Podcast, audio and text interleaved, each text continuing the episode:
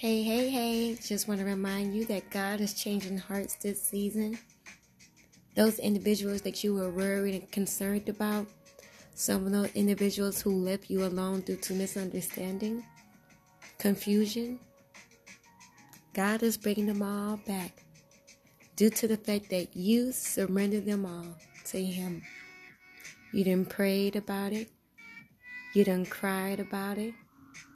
God is fixing it not just for you, but for His glory too.